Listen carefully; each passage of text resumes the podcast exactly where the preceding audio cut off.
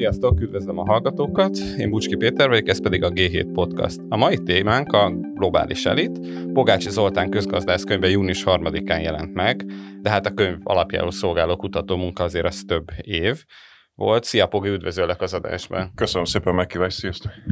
Az első kérdésem talán arra vonatkozik, hogy miért érdemes az elittel foglalkozni, annyira mások ők? Meg hát egyáltalán ki az elit, akiről hallunk, aki gazdag, akinek hatalma van, hogyan lehet ezt, ezt a témát egyáltalán megfogni? Mert elég régen foglalkozok társadalmi egyenlőtlenségekkel, és egy ponton rájöttem arra, hogy amikor társadalmi egyenlőtlenségekkel foglalkozunk, akkor általában a szegényekkel szoktunk foglalkozni, illetve azt a kérdést tesszük fel, hogy miért szegények a szegények, és próbáljuk bemutatni, hogy a szegények nem a, többségében nem azért szegények, mert ők maguk tehetnek róla, hanem azért, mert a gazdagok gazdagok, és ettől lesznek szegények a szegények. E, tehát, hogy ez egy relációs viszony, nem pedig két független csoport.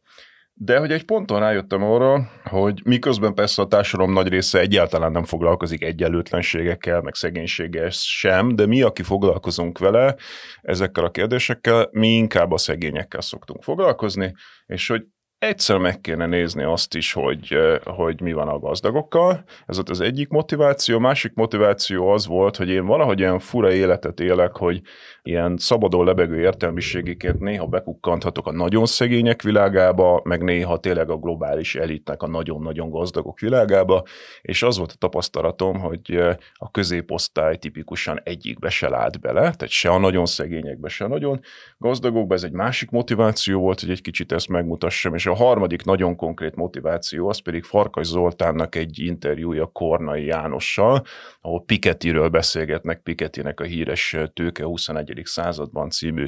könyvéről, ahol meg azt a címet adták Kornainak egy félmondata alapján, hogy nem szabad haragudni a gazdagokra, és én ezt elolvastam ezt az interjút, és annyira felmérgeltem magamat, hogy írtam belőle egy könyvet. Igen, ez a, erre akartam kitérni, hogy egyáltalán érdemes erről beszélni, hogy miért gazdagok a gazdagok, és ugye ez egy ilyen kérdés, hogyha valaki felveti, hogy miért lett gazdag valaki, arról, arról olyan nem szívesen szeretnek mondani, és hogy ugye, hogyha azt veszük közgazdasági alapon nem kellene nagyon gazdagoknak lenni hiszen az egy piaci hiba valahol, hogyha valaki olyan nagyon sok pénzt extra profitot, ahogy mostanában szeretik hívni, keresnem, tehát hogy... Igen, általában arra szoktak beszélni, hogy az, e- ugye van ez a híres első milliót ne kérdez, nem egy ilyen inflációs korszakban már nem is annyira millió, mert ugye a legtöbbünknek azért van milliója, hanem most már lassan a milliárd lesz az a kategória, amire nem szabad rákérdezni.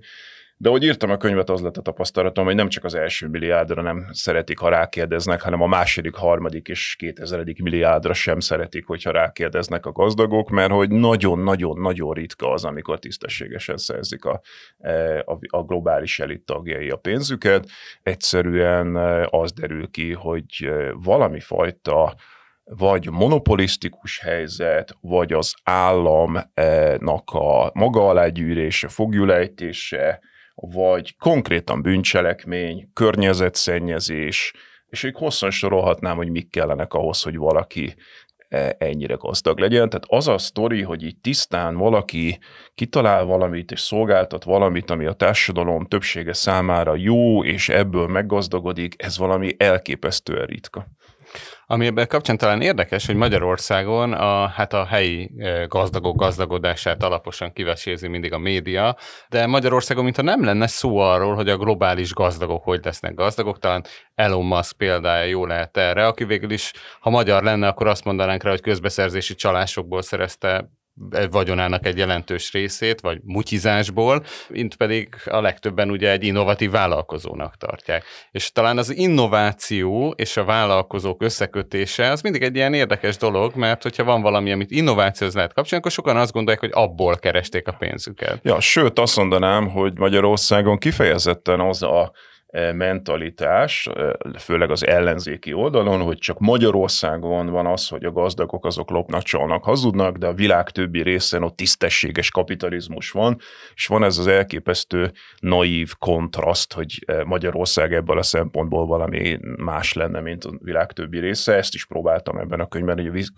körbe megyek, Amerika, Oroszország, Nyugat-Európa, Kína, Dél-Afrika, próbáltam minél több helyről hozni példákat, és bemutatni, hogy ez világszerte alapvetően igaz. Most az innovációra reagálva, tehát az esetek többségében az innovációt nem az a valaki csinálja, akinek az arcát megismerjük, az innováció tipikusan számítógépes programozók és mérnökök csinálják, akik teljesen no emberek, bért kapnak a cégnél, nem pedig tőketulajdonosok lesznek, és azok, akiknek az arcait így ismerik az emberek, és akiket így hype mint nagy innoválók, azok tipikusan nagyon keveset csinálnak ebből. Egy kedvenc példám, akit egyébként Korna is említ ebben az ominózus interjú, na de biztos a Zuckerberg, a Zuckerberg, az, az nagyot innovált, és hát mondjuk vegyük ezt az egy példát, semmit különöset nem innovált. Tehát, hogy annyi történt, hogy a számítástechnika elérkezett egy olyan szintre, az internetes eh, világ elérkezett egy olyan szintre, hogy hozta az élet, hogy ezt a típusú társas média platformot valakiknek létre kell hozni. Több ezer próbálkozás volt világszerte, tehát ugye Magyarországon is ismert az IVIV, de Amerikában is ezer szám csináltak hasonló oldalakat. Még abban az iskolában is, ahova Zuckerberg éppen járt, ott is volt egy másik próbálkozás, és történetesen a Facebook nevet sem eh, Zuckerberg találta ki, hanem az a párhuzamos próbálkozás volt az iskolában a Facebook, aminek a nevét aztán tulajdonképpen Zuckerberg használni kezdte, és az, hogy most leprogramozok egy olyan oldalt, ahol mondjuk Bucski Péter arca és róla pár adat található, és Pogácsa Zoltán arca és róla pár adat található, és ez a két oldal még kommunikálni is tud egymással, hogy őszintén szóval ez egy kezdő programozó számára sem olyan túlságosan nagy feladat, hogy nagyon nagy innováció nincs ennek a létrehozásában. Mitől lett a Facebook Facebook? Attól, hogy megtalálták a befektetők. Tehát a befektetők, a nagy tőke volt az, amelyik kiválaszt választotta tulajdonképpen, hogy melyik oldal lesz az, amelyik, amelyik monopól pozíciót fog, és ez egy megint nagyon fontos dolog, hogy ez egy monopolisztikus helyzet, nem tud lenni két Facebook, mert ha Bucski Péter az egyik Facebookon van, Pogácsa Zoltán a másik Facebookon van, akkor azok nem tudnak kommunikálni, tehát ez egy természetes monopólium, és csak az volt a nagy kérdés, hogy a egyébként elég bugyutak is ilyen program kezdem, algoritmus kezdeményezésekből melyiket fogja először megtámogatni a nagy tőke. Ennek kapcsán ugye az is fölmerül, hogy az innováció nem csak technológia lehet, hanem üzleti. Például azért itt a technológiai cégek mögött van egy olyan háló, ami segít abban, hogy globálisan tudjanak rögtön működni, és hát az adókat és a szabályozásokat elkerüljék. Milyen szerepe van mondjuk ezeknek a technológiai cégekben, vagy akár a Facebooknak a felemelkedésében, hogy ők mondjuk olyan jogi környezeten kívül tudnak működni, amit hogyha mi itthon alapítunk egy KFT-t, akkor nem tudunk megtenni. Na erre is rengeteg példa van a könyvben tehát egyrészt a, az offshore-ozásra, tehát hogy egy bizonyos szint fölött, és igazából nem nagyon nagy szint fölött, már kiterjedt offshore hálózatot működtetnek ezek a vállalkozások, és ezzel elkerülik az adókat, de mondok más típusú jogszabály megkerülést is, hát például ott van a PayPal-nek a felemelkedése, amiről ugye lehet tudni, hogy a PayPal úgy lett nagy, hogy hát ő neki tulajdonké, ő tulajdonképpen banki tevékenységet végzett, neki be kellett volna jelentkeznie a pénzügyi felügyelet alá, mint pénzügyi tevékenységet végző cég, ezt nem csinálta. Ehelyett ugye 20 dollárt fizetett mindenkinek, aki feliratkozott, és nem ellenőrizte, hogy oda ki jelentkezik fel. Tehát ha valaki Mici Mackó néven feljelentkezett a péperre, és onnantól, mit tudom én, terroristákat támogatott, az teljesen simán megcsinálhatta, mert a szabályokat áthágva nem, jelentkez, nem jelentették be magukat, mint pénzügyi e, cég és, és mondom tulajdonképpen, ezeket ma már úgy hívják az ilyen startup világban, hogy growth hack, azaz, hogy növekedési hekkelés, és teljesen elterjedt. Ugye nagyjából az a logika, hogy mindent megteszek, akár törvényen kívüli dolgokat is, hogy én nőjek meg először akkorára, hogy nekem legyen monopóliumom, és ha nekem lesz monopólium, ezek tulajdonképpen globális monopóliumok tudnak válni, írtózatos pénzeket keresnek, és nyilván előbb-utóbb meg fogják őket büntetni, de az a büntetés az eltörpül amellett, hogy mennyit lehet keresni akkor, hogyha én vagyok az, aki először beérkezek ebbe a monopolisztikus pozícióba, potenciálisan 9 milliárd embernek tudok szolgáltatni, ebből simán kifizetem bármilyen felügyeletnek, bármilyen E, büntetését, hogyha úgy hozza az élet. Ami nekem még a könyvet kapcsán érdekes volt, hogy ugye amikor globális elitre gondolnak az emberek, akkor úgy gondolják, hogy itt, itt ilyen szoros összekapcsolódás van az emberek között, és hát ezek ilyen régi családi, üzleti kapcsolatok lehetnek. De hát azért azt láthatjuk, hogy nagyon sok olyan e, milliárdos e, világban nagyon fontos szerepet játszó ember van, aki azért a semmiből jött, itt mondjuk gondolhatunk Soros Györgyre, e, vagy akár mondjuk Elon Musk sem volt egy gazdag családból származó ember, és akkor mégis ők be tudták futni azt az évet, hogy tényleg a, a semmiből indulva a világ legbefolyásosabb emberei lehettek. Tehát végül is azért ez egy olyan történet, amit olyan jó eladni az embereknek, hogy ez bárkinek összejöhet. Meg hát megmondtuk a tutit, hogy hogyan kell csinálni, elkerülni a szabályokat, offsorozni, és akkor... Én egyáltalán nem vagyok biztos benne abban, hogy ezek az emberek a semmiből jöttek. Mondjuk vegyük Soros György esetét. Soros György egy gazdag budapesti család gyermeke, akit egyébként megtanítottak sok nyelvre. A Lupa szigeten volt a két világháború között nyaralójuk, Természetesen ugye jött utána a holokauszt, és nekik menekülniük kellett, tehát hogy azt hozzá kell tenni, hogy akkor ott kisemmiződött a budapesti ága a családnak, viszont az összes sorossal kapcsolatos életrajz leírja, hogy amikor ő Londonba került, majd később New Yorkba került, akkor neki már voltak nagynéniei, akik egyébként, eh, ha jól emlékszem, Floridába laktak, de mindenképpen Amerikába, és ez a nagynéni segítette 5000 dollárral, ami mai áron egyébként sokkal-sokkal többet jelent, egy elég jelentős pénzzel támogatták az amerikai rokonok Soros György pályakezdését mondjuk eh, külföldön. Tehát, hogy egyáltalán nem Nyilvánvalóan nem a világ leggazdagabb családja, de azt sem mondanám, hogy egy szegény egy család nyomorúságos indulása lenne. Elon Musk apja kifejezetten gazdag volt, és hát ugye mondjuk vegyük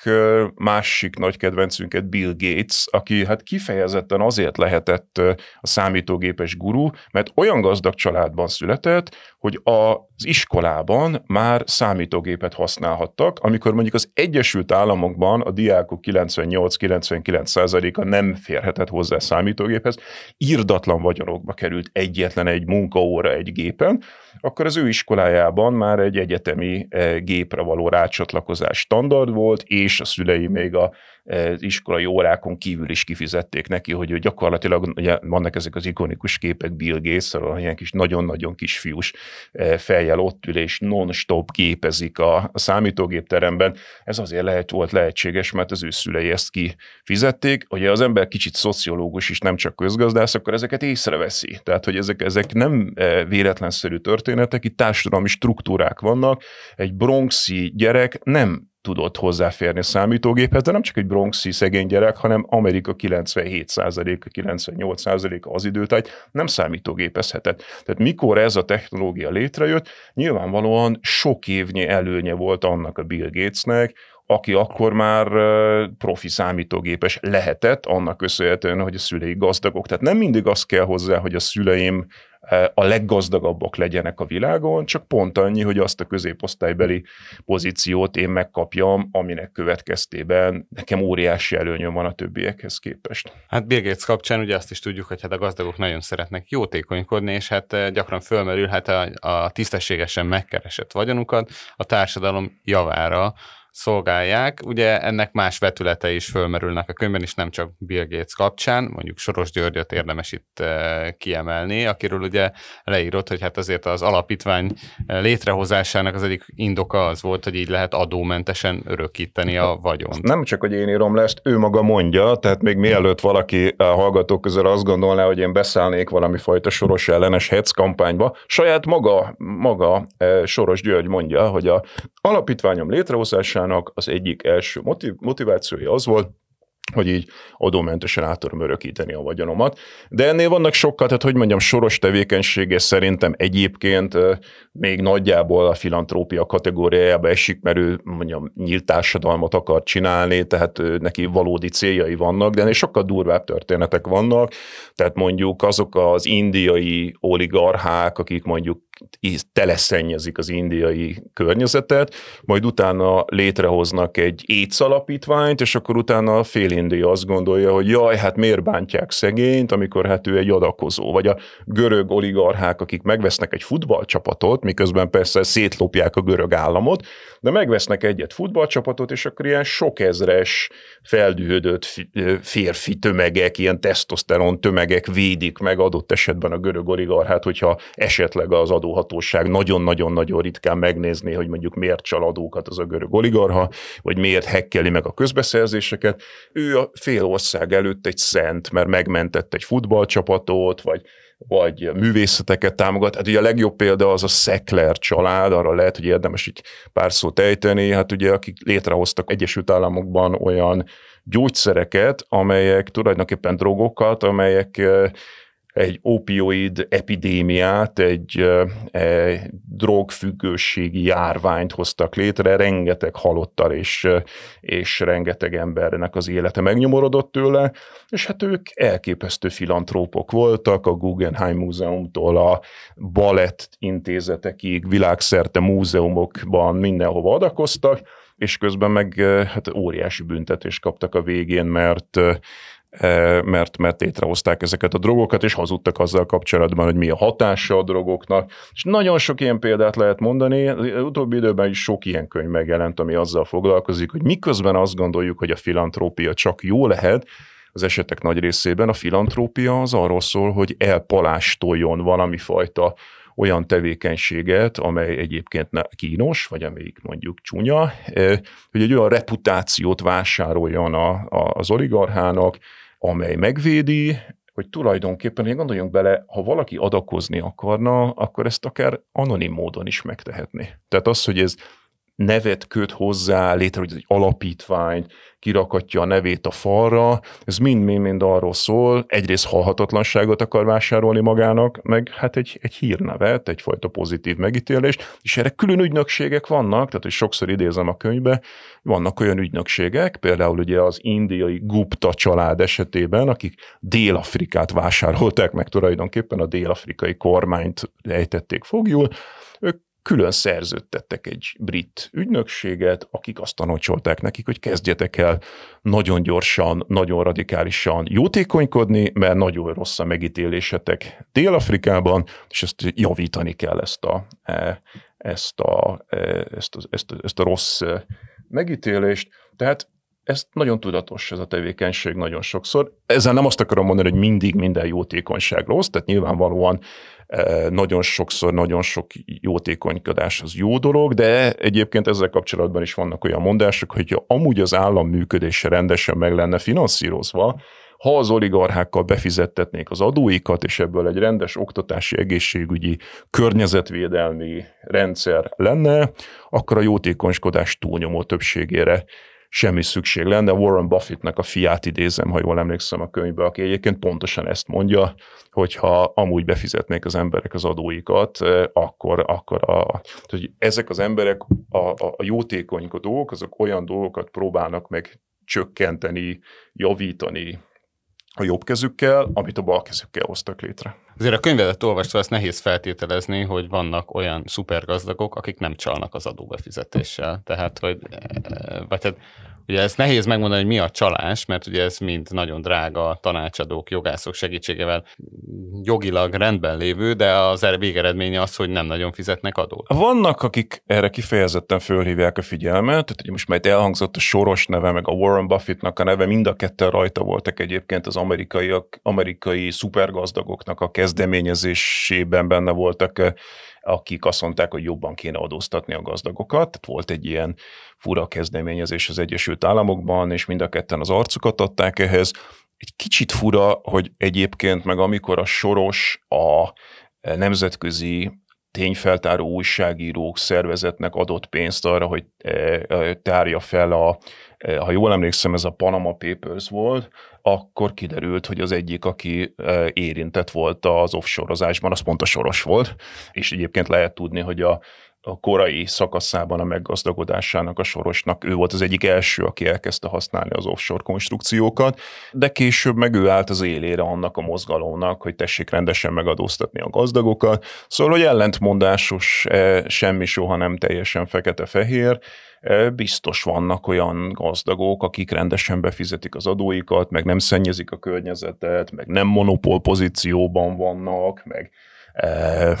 rengeteg minden más nem csinálnak, csak nagyon-nagyon ritka. Tehát én megpróbáltam itt körbe menni a világ körül, teljesen őszinte nyitott, tiszta szívvel, hogy mondjam, én ezekből közül az emberek közül egy csomó mindenkit kedvelek, tehát mit tudom én, Jack Ma, az nekem egy szimpatikus figura, csak amikor az ember megnézi, hogy az Alibaba miért pont, miért pont az Alibaba lett az Alibaba, akkor ott is megtalálja ugyanazokat a problémákat, és így tovább, és így tovább. Masayoshi-san Japánban, tehát vannak, akik eleve nagyon eh, unszimpatikusak, tudjuk, mint Mohamed bin Salman Szaudarábiában, arról tudja az ember, hogy hát időnként feldarabol újságírókat, feldarabolt újságírókat, de, de azért vannak azok, akik az ember először úgy tekint, hogy szimpatikusak, majd hogyha jobban megismeri a tevékenységüket, akkor kiderül, hogy hogy nem. Eh, nyilván az orosz oligarchákról eleve tudjuk, a szaudiakról, általában sokkal szimpatikusabban szoktuk megítélni az európaiakat, de aztán kiderül, hogy hát mondjuk a Deutsche Bank, amiről külön fejezet van, tehát azt szinte nincs olyan bűn és hiba, amit a Deutsche Bank ne, ne csinált volna meg. Ugyanez a helyzet a Vatikánnal, tehát én alapvetően nagyon szimp, nagy szimpátiával tekintek a Vatikára, de hát ha az ember belás abba, hogy milyen pénzügyi machinációk voltak a Vatikán körül, akkor óriási döbbenet, hogy ott is mik voltak. Szóval hogy nagyon nehéz, nagyon nehéz, hogy amikor lát valaki egy tisztességes vállalkozót, akkor az azért van, mert tényleg az, vagy egyszerűen csak nem ismerjük a működését. Azért tisztességes vállalkozót nem emeltél ki a könyvben, tehát hogy így pozitív példát nehezebb találni, ha jó Nehezebb. Én azt gondolom biztos, hogy van, tehát nem akarom azt igen. mondani, hogy nincsen, biztos, hogy van, csak sokkal nehezebb találni. Ami még fölmerül itt az egész világról, amikor beszélünk arról, hogy hogyan lehet mondjuk ilyen alapítványokkal ugye nimbuszt építeni, meg reputációt, azért mondjuk, hogyha a Rockefeller családra gondolunk, tehát szerintem egy átlagembernek egy ilyen pozitív kép bontakozik egy évszázad után, pedig hát azért finoman szólva nem tekinthető túl pozitívnak a társadalmi szempontból vett tevékenységük. Amikor beszélnek ezekről a mostani tech vállalkozókról, tehát a Peter Thielekről, a Muskokról, a Zuckerbergökről, akkor nagyon sokszor említik azt, hogy ők a tech rablóbárók, és azért mondják ezt a rablóbárót, mert ez, ez Magyarországon nem, is, nem annyira ismert kifejezés, de ezeket az embereket, akikre te rákérdeztél, tehát a Vanderbiltek, a, a Rockefellerek, a carnegie ezeket, ezt az időszakot a rablóbárók korszakának hívja az amerikai gazdaságtörténetírás, E, ugye amikor mondjuk Márkizai Péter a választási kampányban arról beszél, hogy bezzeg az Egyesült Államokban, ahol ezek a nagy kapitalisták annak idején milyen tisztességesen, egyszerűen fogalma sincsen arról, hogy hogyan történt ez valójában. Ezek az emberek úgy lettek gazdagok, mindegyiknek érdemes. Ugye én ebbe a könyvbe a modern oligarchákkal foglalkozok, de, de rengeteg könyv van már erről. Nagyon könnyen talál a hallgató könyvet, a rablóbárok. Van is egy ilyen könyv, aminek konkrétan az a címe, hogy Robert Barons, innen jön az elnevezés is,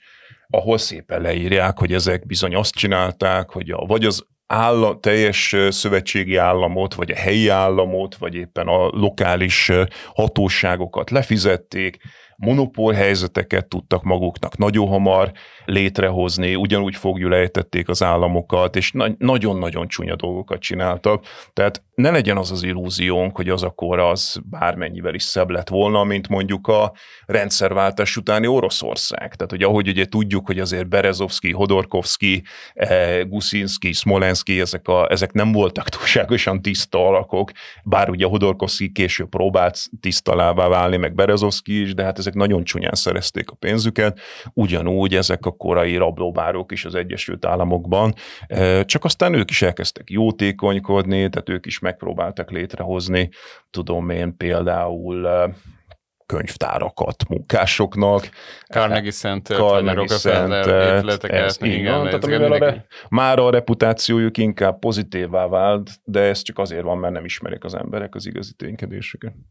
Ennek kapcsán ugye fölmerülhet, hát akkor nyugaton már ezen túlléptek, ugye, hogy ez biztos egy évszázada volt, de hát ugye ezek az ügynökségek, akik segítik a, az offshore vagyonokat eltüntetni, ezek a jogi tanácsadók, vagy éppen a PR tanácsadók, reputációépítők, alapítványépítők, ezek alapvetően az angol száz és mondjuk az európai világból kerülnek ki. Tehát ez az egész iparág akkor tulajdonképpen csak annyit változott, esetleg nagyobb a merítés, hogy, hogy több helyről a világból fogadnak be ügyfeleket? Persze, tehát hogyha ma megnézzük, hogy miből él olyan országok, mint Liechtenstein, Luxemburg, nagyon nagy részt Svájc, de egyébként az Egyesült Királyság és a hozzákötődő offshore birodalom, de mondjuk az Egyesült Államokban Delaware állam,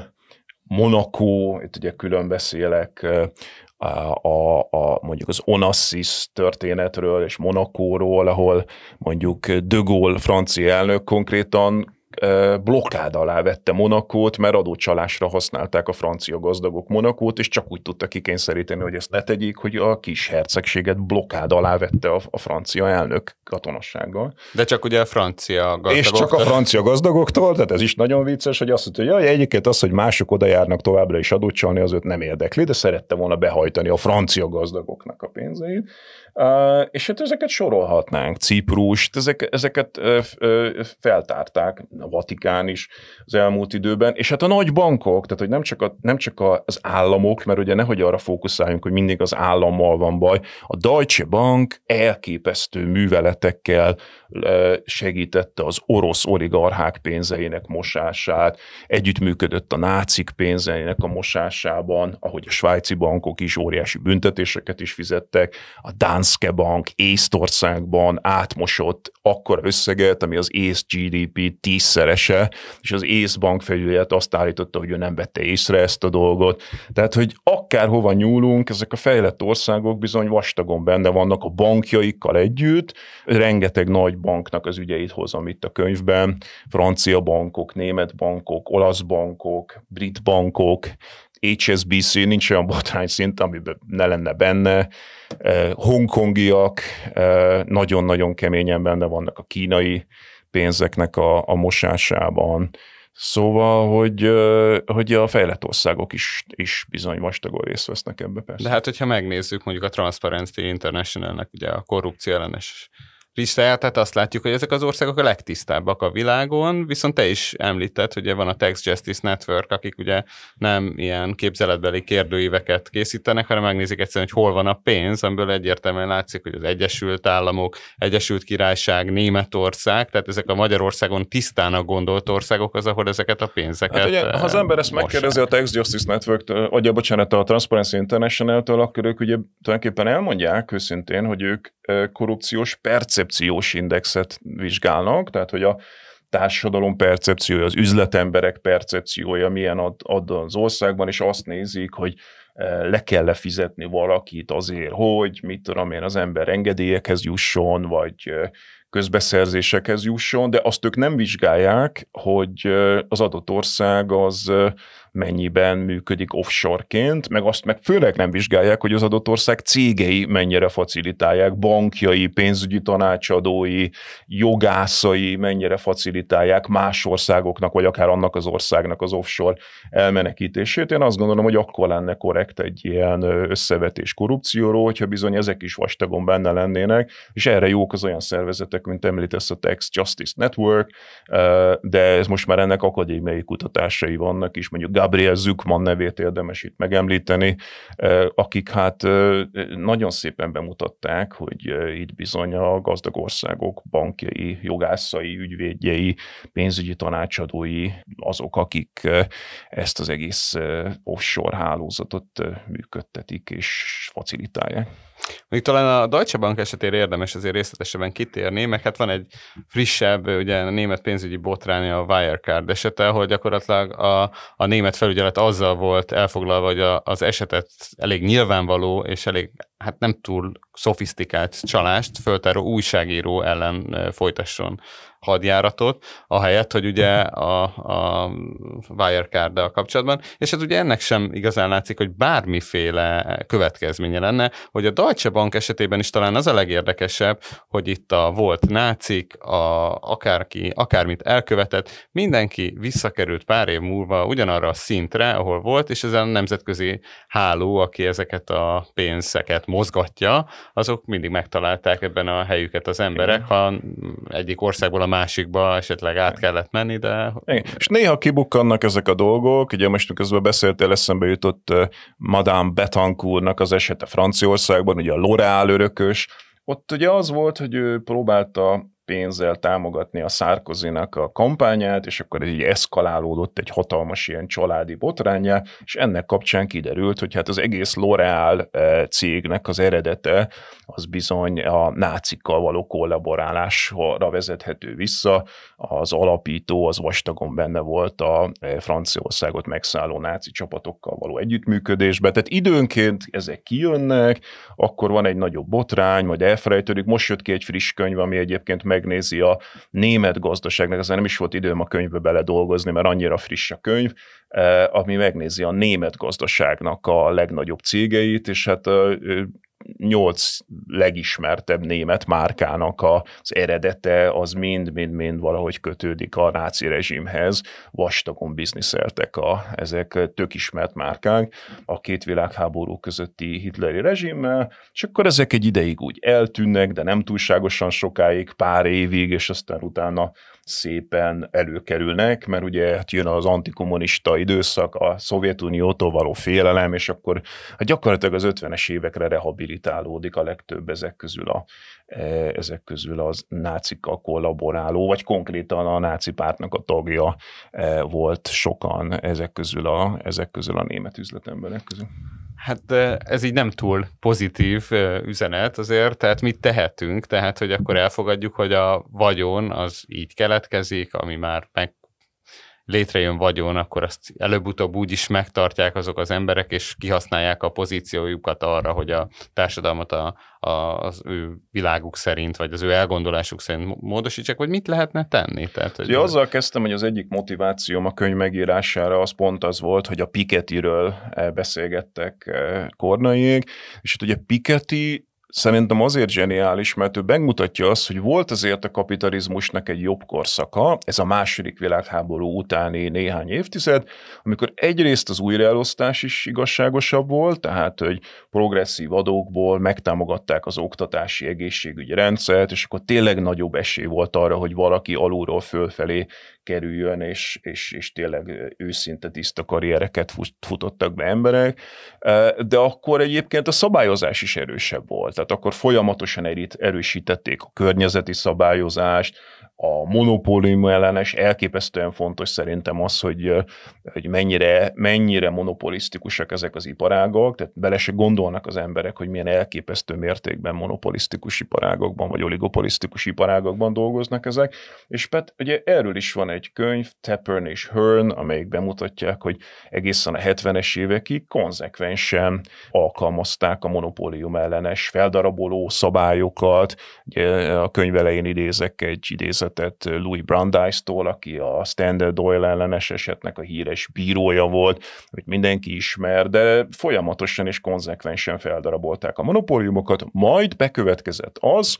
hogy a nagyvállalati szektor fogjul ejtette a politikusokat, tehát a kampányfinanszírozásukat megfinanszírozta. Jó, van a könyvben egy rész, ahol a Koch testvérekről, az amerikai Koch testvérekről beszélek, akik, hát ez egy ilyen holland eredetű család, akik nagyon hamar a vegyiparban csináltak nagyon sok pénzt az Egyesült Államokban, és a republikánus pártot finanszírozták meg, ezért cserébe a soros meg megfinanszírozta a demokratákat, és egy idő után olyan szinten eh, kitett érintettek lettek az amerikai törvényhozók a, a nagyvállalatok felé, hogy e, az állam nem elkezdte nem érvényesíteni ezeket a e, monopólium feldaraboló törvényeket, tehát Tepern és Hön bemutatják, hogy gyakorlatilag a nullára csökkent a régeni e, korszak után ez az antimonopólium szabályozás, és hát gyakorlatilag ma azzal telik egy amerikai képviselőnek, voltak, akik kiszámolták, hogy a, a, a, a, mű, a, a tevékenységének, a munkájának a harmada azzal telik, hogy ilyen fogadásokra jár, fundraisinggel. Ugye volt ez a híres eset, amikor az a, a Alexandria, Alexandria Ocasio-Cortez bekerült a törvényhozásba, és akkor rögtön mondta neki a demokrata frakció, hogy itt egy adtak neki egy papírt konkrétan, ami rajta volt, hogy mennyi pénzt kell behoznia ahhoz, hogy melyik bizottsági tisztséget megkaphassa. Tehát gyakorlatilag, hogy az amerikaiak mondják, the best democracy money can buy, a legjobb demokrácia, amit meg lehet vásárolni, konkrétan hoznod kell a, a, pénzt a, a gazdagoktól, a demokrata pártnak, ahhoz, hogy te egy befolyásos eh, pozícióba kerül egy befolyásos bizottság, vagy megmond, mutatta döbbenten az, az, az Alexandria Ocasio-Cortez, hogy ez így működik, és ő sok mindent tudott az amerikai politikáról, de ezt ő sejtette, hogy ez így működik. Hát akkor akár azt is levonhatjuk, hogy Magyarországon ehhez képest a mi kis eh, lokális problémáink hát eltörpülnek ehhez képest. Eh, mit lehet abból látni? Mert eh, ugye ezeknek a globális folyamatoknak azért mindnek egy olyan kicsi országra is hatása van, mint Magyarország. Ugye nem tudjuk mondjuk a Google és a Facebook hmm.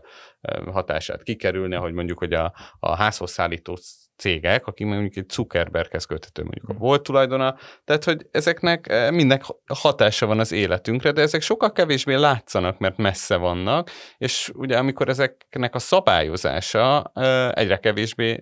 lehetséges. Én nem írok Magyarországról a könyvben, direkt nem írok, én azt gondolom, hogy ha valaki körbe megy a világ körül velem, és eh, ezeket elolvassa, akkor vonja le a saját következtetéseit a magyar esettel kapcsolatban, egyáltalán nem azt akarom sejtetni ezzel, el, hogy azért, mert világszerte is nagyon nagy bajok vannak, ezért Magyarországon ne lennének nagyon nagy bajok. Tehát természetesen ugyanezek a jelenségek Magyarországon is vannak, viszont én annak se örülök, hogy, hogy azt gondoljuk magunkról, hogy Magyarország valami fajta extra különleges lenne. Szerintem az, hogy, hogy, hogy máshol is vannak hasonló problémák, és ahogy mondod, ezek a dolgok hatnak ránk is. Tehát, hogy sokkal többet látunk a sajtóban a hazai oligarchákról és nagyvállalatokról, és sokkal kevésbé tárgyalja a magyar sajtó azt, hogy hát egyébként a hétköznapi magyar felhasználó ugyanúgy használja a Facebookot, vagy a Windows-t, vagy a, e, ezeknek a nagy részét, tehát e, hogy mondjam, a, nekünk ugyanúgy vannak kapcsolódásaink ezekhez a cégekhez,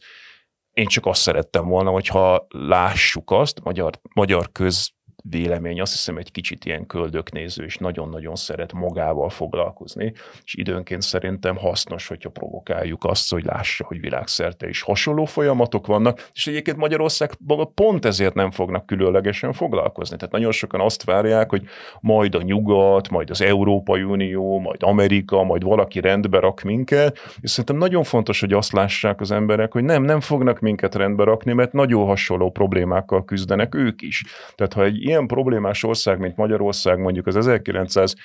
mondjuk 50-es, 60-as években lett volna problémás, akkor talán sokkal nagyobb esélye lett volna annak, hogy, hogy rendbe raknak minket, bár akkor se hiszem, hogy igazából nagyon ilyesmi megtörtént volna, de hát világszerte ugyanilyen problémák vannak. Tehát ne gondolja senki, hogy mondjuk Koreában, Koreában is elutazok a könyvben, meg Tajvanra, meg hasonló feltörekvő országokban ne lett volna elképesztő összefonódása az oligarchák és az állam között. És hogyha mindenki ebben van, akkor nem fogják azt megcsinálni, hogy akkor na most akkor szegény Magyarországot nem tudom, most segítsük meg, vagy változtassuk meg. Ezek nem ilyen óvónők, ahogy ezt sokan képzelik, hogy majd a, nem tudom, az Unió, vagy a OECD, vagy a, még ilyet is hallottam, hogy a NATO, vagy nem tudom, kicsoda majd rendbe rakja Magyarországot. Senki nem fogja rendbe rakni. Minden ország Magyarországban azt gondolom, hogy a helyi középosztálynak van arra lehetősége, hogy, hogy ezt kikényszerítse. És ahol a középosztály ezt nem kényszeríti ki, nem adja bele a pénzt, az energiát, és a, a véleményét. Ugye nyilván a szegény embereknek sokkal kisebb az esélye, hogy ezt kikényszerítsék, az oligarchák meg benne vannak a buliba, tehát csak a középosztály képes arra, hogy ezeket a dolgokat megfinanszírozza, megcsinálja, kikényszerítse, ez kívülről nem fog működni. Nagyon szépen köszönöm Pogácsa Zoltánnak, és a hallgatóknak is köszönöm szépen. Köszönöm szépen én is. Iratkozzatok fel ránk ott, a podcastokat hallgatjátok, és ha tehetitek, akkor támogassatok minket, mink ha előfizetnétek egy lapra a g7.hu per támogatás oldalon. Én Bucski Péter vagyok, ez pedig a G7 Podcast volt.